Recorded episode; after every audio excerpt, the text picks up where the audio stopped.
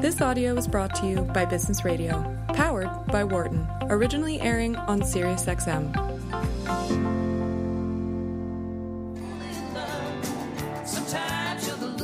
Welcome back. This is Katherine Klein on Dollars and Change. And I'm Sherryl Kuhlman. And Sherryl's just listening to the music, hoping that she's not the the bug on the windshield. Always a, just a, a, a, classic song. Good to good to hear this. Uh, our next guest is uh, Marie Mary. I'm sorry, D uh, de Wysocki. Um, she is the uh, oops, I'm just losing my notes here. I'm so senior sorry. director of corporate affairs strategy and the global problem solving initiative at Cisco. Thank you, Sherryl. I need your co-hosting. I need your co-hosting. Uh, Mary, welcome to the program. Thank you. Great to be here. Great to have you with us. Tell us, uh, you know, how you describe it. You know, your elevator pitch for your really description of your job at a high level. What does it mean? Because we love the title. Yeah, we love it. You know, the Global Problem Solving Initiative. Like, are you you solve global problems? That sounds great. Yeah. What does that mean? Well, well, maybe first start off with it's probably one of the best jobs in the world, but it's part of our corporate social responsibility initiative. So it's part of our Cisco company that really looks for ways that we can help out, um, be partners um, with the community.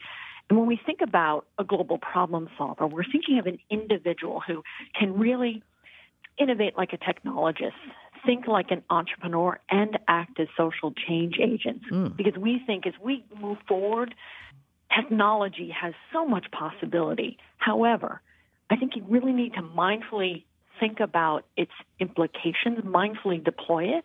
And so that's where you really need these global problem solvers to, to imagine what technology can do and think about new ways that we'll use these technology, but also think about how it can solve some of the thorniest social issues that we face today. Love it. Yeah.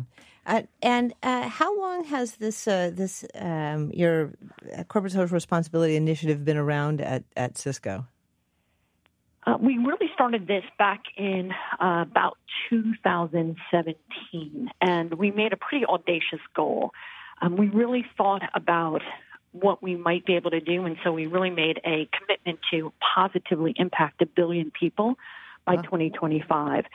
And it really started us thinking about what we've done in corporate affairs in our corporate social responsibility team for the last over 20 years. Um, one of our biggest marquee programs is an education pro- pro- program called Networking Academy, which right. teaches them over a million students every year technology skills. And so we thought about what can we do that connects that, but take it to the next level. And that's where we started thinking about adding a focus in on young student startups. How might we incubate those young people, those new ideas. But then we also thought about starting earlier. How do we encourage young people as early as middle school to start thinking about careers in technology, which we all know that we need more and more young people going into STEM, science, technology, engineering, math, especially young girls. But we also need to encourage them to be entrepreneurs. Now, we don't know what the jobs of the future are going to look like, but I can tell you that there are going to be many, many jobs in small and medium businesses.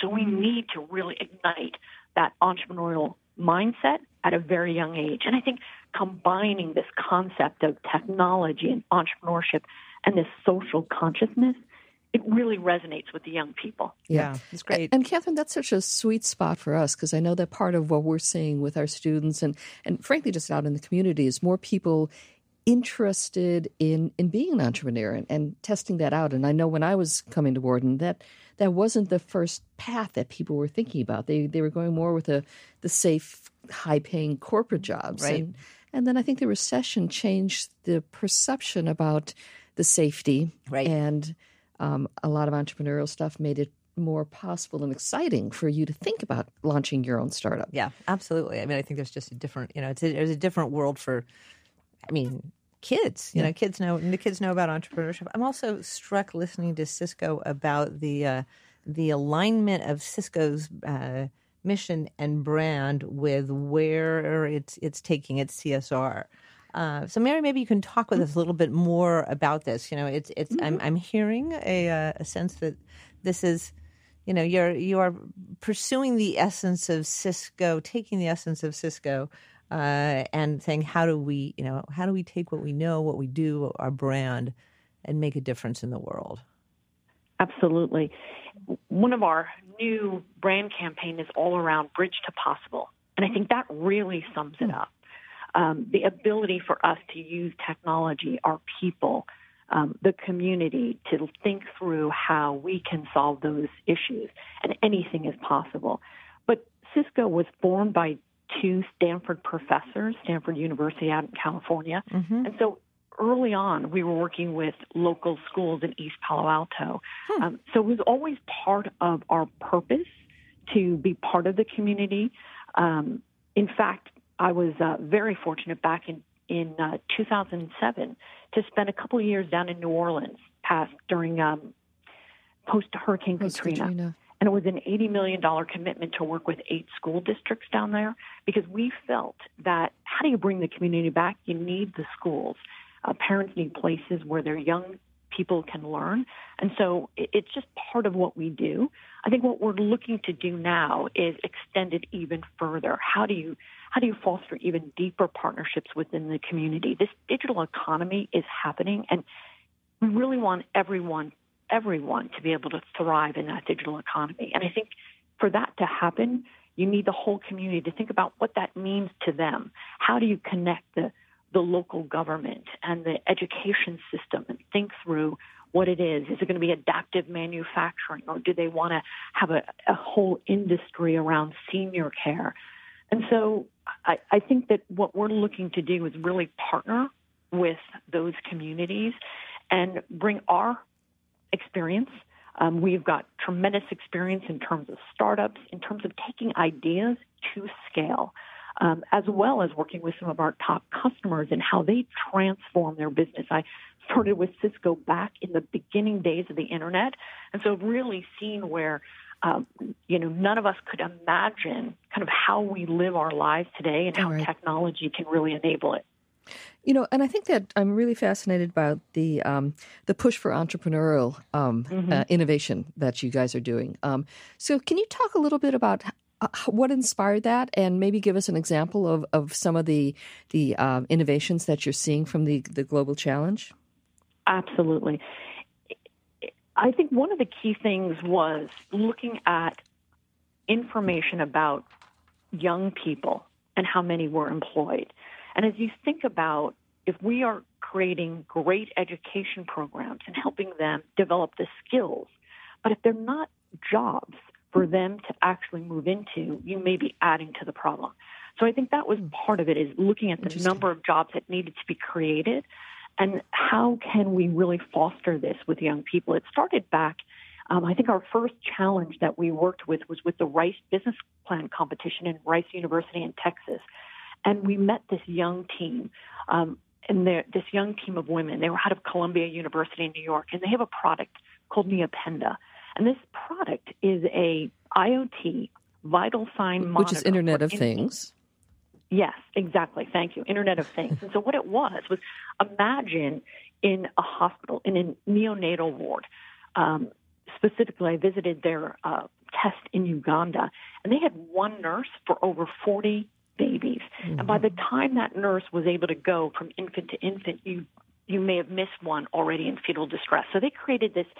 Imagine a headband with a device that was able to monitor their temperature, their blood pressure, and other vital signs and be able to drive that alert.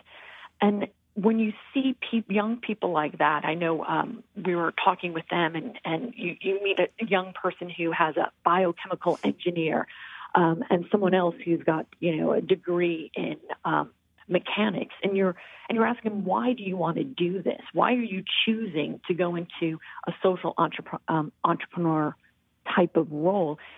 and and twofold, right? They want to make a difference. Second, they want to be on the ground, seeing how it works, um, and it really, to me, is why you, you want to create avenues where these young people can have some investment early on to take those ideas to prototypes, prototypes to test, test to scale. Um, and that led us to introducing our own Cisco Innovation Challenge, uh, which we launched in 2017. And for example, last year, the grand prize winner was a organization called Care NX.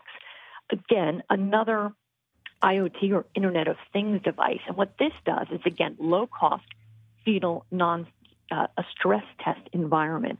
This group yeah, young men were out of India. And I think what's interesting is we want to get in early. Um, this is for students uh-huh. in university or about one year out. Um, there are different competitions out there. There are, in fact, seed funding out there.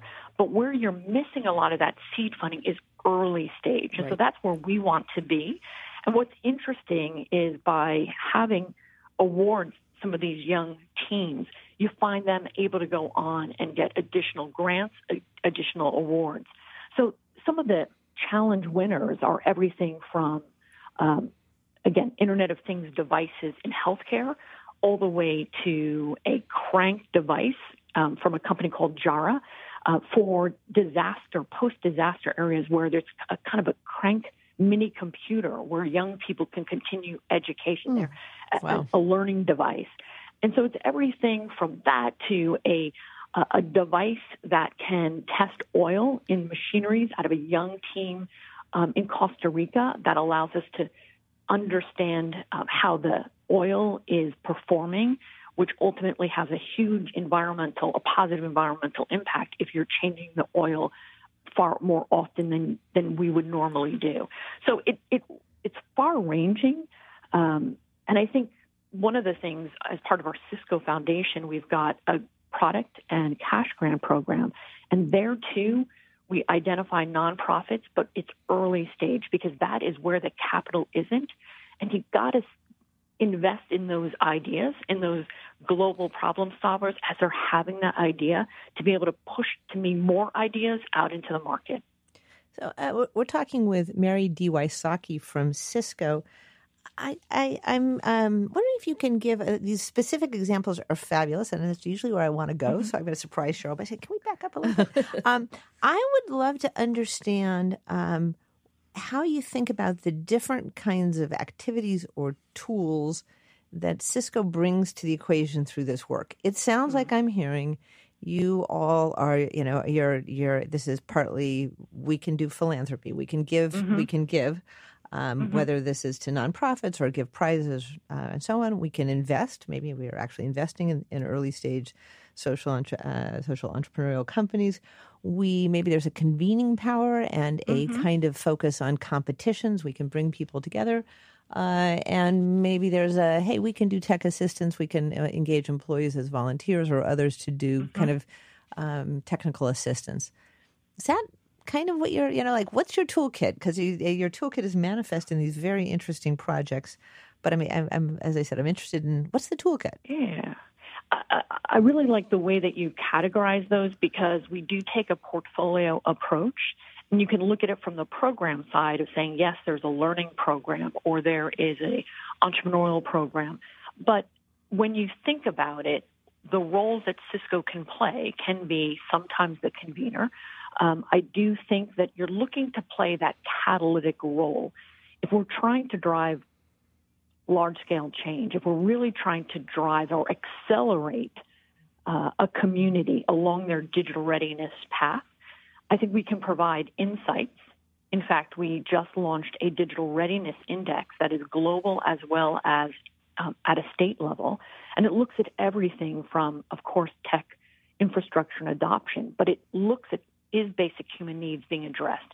What is the human capital? What is the startup environment like? And how easy is it to do business? And we do that so it provides kind of a guidepost not only for the community, but in fact for how we build our portfolio to help a community accelerate their journey to digital readiness. And the reason we do that, so if I think about there is research, there is um, providing funding, whether that be cash product, there is connecting to, um, sometimes we'll call it in kind. Um, if you bring in the employees or, or a, a top engineer to mentor mm-hmm. an organization. But part of it, I think, is also helping people recognize that this technology transformation, or this next, some people call it the fourth industrial re- revolution. It's going to happen. And if we can provide some insights, for example, we know that um, over the next 10 years, just here in the U.S., there's a, a 32% gap in what we call the human skills, the ability for us to negotiate, right? There's the, there's so much press out around AI and its impact on a particular job or role or automation. And we know that's going to happen. And I think our role is how to work with the community to think about where they want to be and how can we partner. I think that's a really strong word that I might leverage. How do we partner with them mm-hmm. to help envision where that community wants to be or that individual? And is there a path that we might be able to help them along, either through our own programs or partnering with others? Yeah. Um, so a, a lot to, a, a, lot of resources that that a, a, company with the you know the power, of the history, the uh, intellectual capital of a, Cisco can apply. Um, so our, you, you, may have heard that our, our previous guest um, is somebody who's in you know just an early stage uh, fund. They've raised uh, five million dollars mm-hmm. to invest in uh, minority and women owned businesses. Uh, focus on uh, they've come out of angel investing and now in early mm-hmm. stage venture capital. I'm struck by the juxtaposition of you know your your work and their work, yeah. um, both driven by a strong sense of social purpose, wanting to make a difference mm-hmm. in the mm-hmm. world, but sitting in very different entities. So mm-hmm. as we're sitting in a you know yet a different entity at the at the University of Pennsylvania at the Wharton School, um, and often called upon to advise students. You know, is there a is there something you can tell us about? Like, yeah, you know, who's going to find who do you think what are the characteristics that distinguish people who are going to thrive in your role mm. who are going to what does it take to find mm. your way through a cisco to a, a position of csr who's going to mm. make it and like it in this world mm. and who's going to mm. say you know what not for me i'm out of here mm. you know i I would say, first of all, in, in, when you think about CSR, or corporate social responsibility, um, I think it, it, you're going to see more and more companies putting corporate social responsibility at the core of their business. And the reason that I think, especially with tech companies, is because there's been so many great opportunities that tech has enabled the companies, the employees, the communities, the customers. But we also have a strong belief that we don't want anyone to be left behind.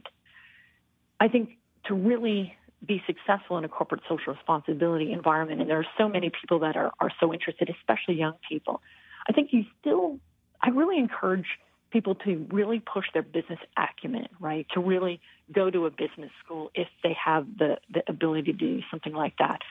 I would certainly say that most of my success has led to um, maybe not purposely all the way to this position, but prior to working in a CSR role, I was part of an organization at Cisco called the Internet Business Solutions Group, which was a pro bono consulting group. And we work with the top 50, you know, Fortune 50 companies on how they should think about using internet technology. And I kept thinking, gosh, take that learning and apply it to those in underserved communities. And I think that that, if you can take um, your own experiences um, and apply positive intent. I think that you always need that intent as well. Um, but I, I do think one of the key things, if you look at any of the CSR, whether it's think about just grant making, how do you identify the right candidate or a competition? Uh, that is where you still need very strong business skills to understand um, if it's a startup, right? Um, even if it is an NGO, right? Mary, I'm gonna. What, I'm going to need to cut cut you off, but thank you so much for for talking with us. We've got to take a break.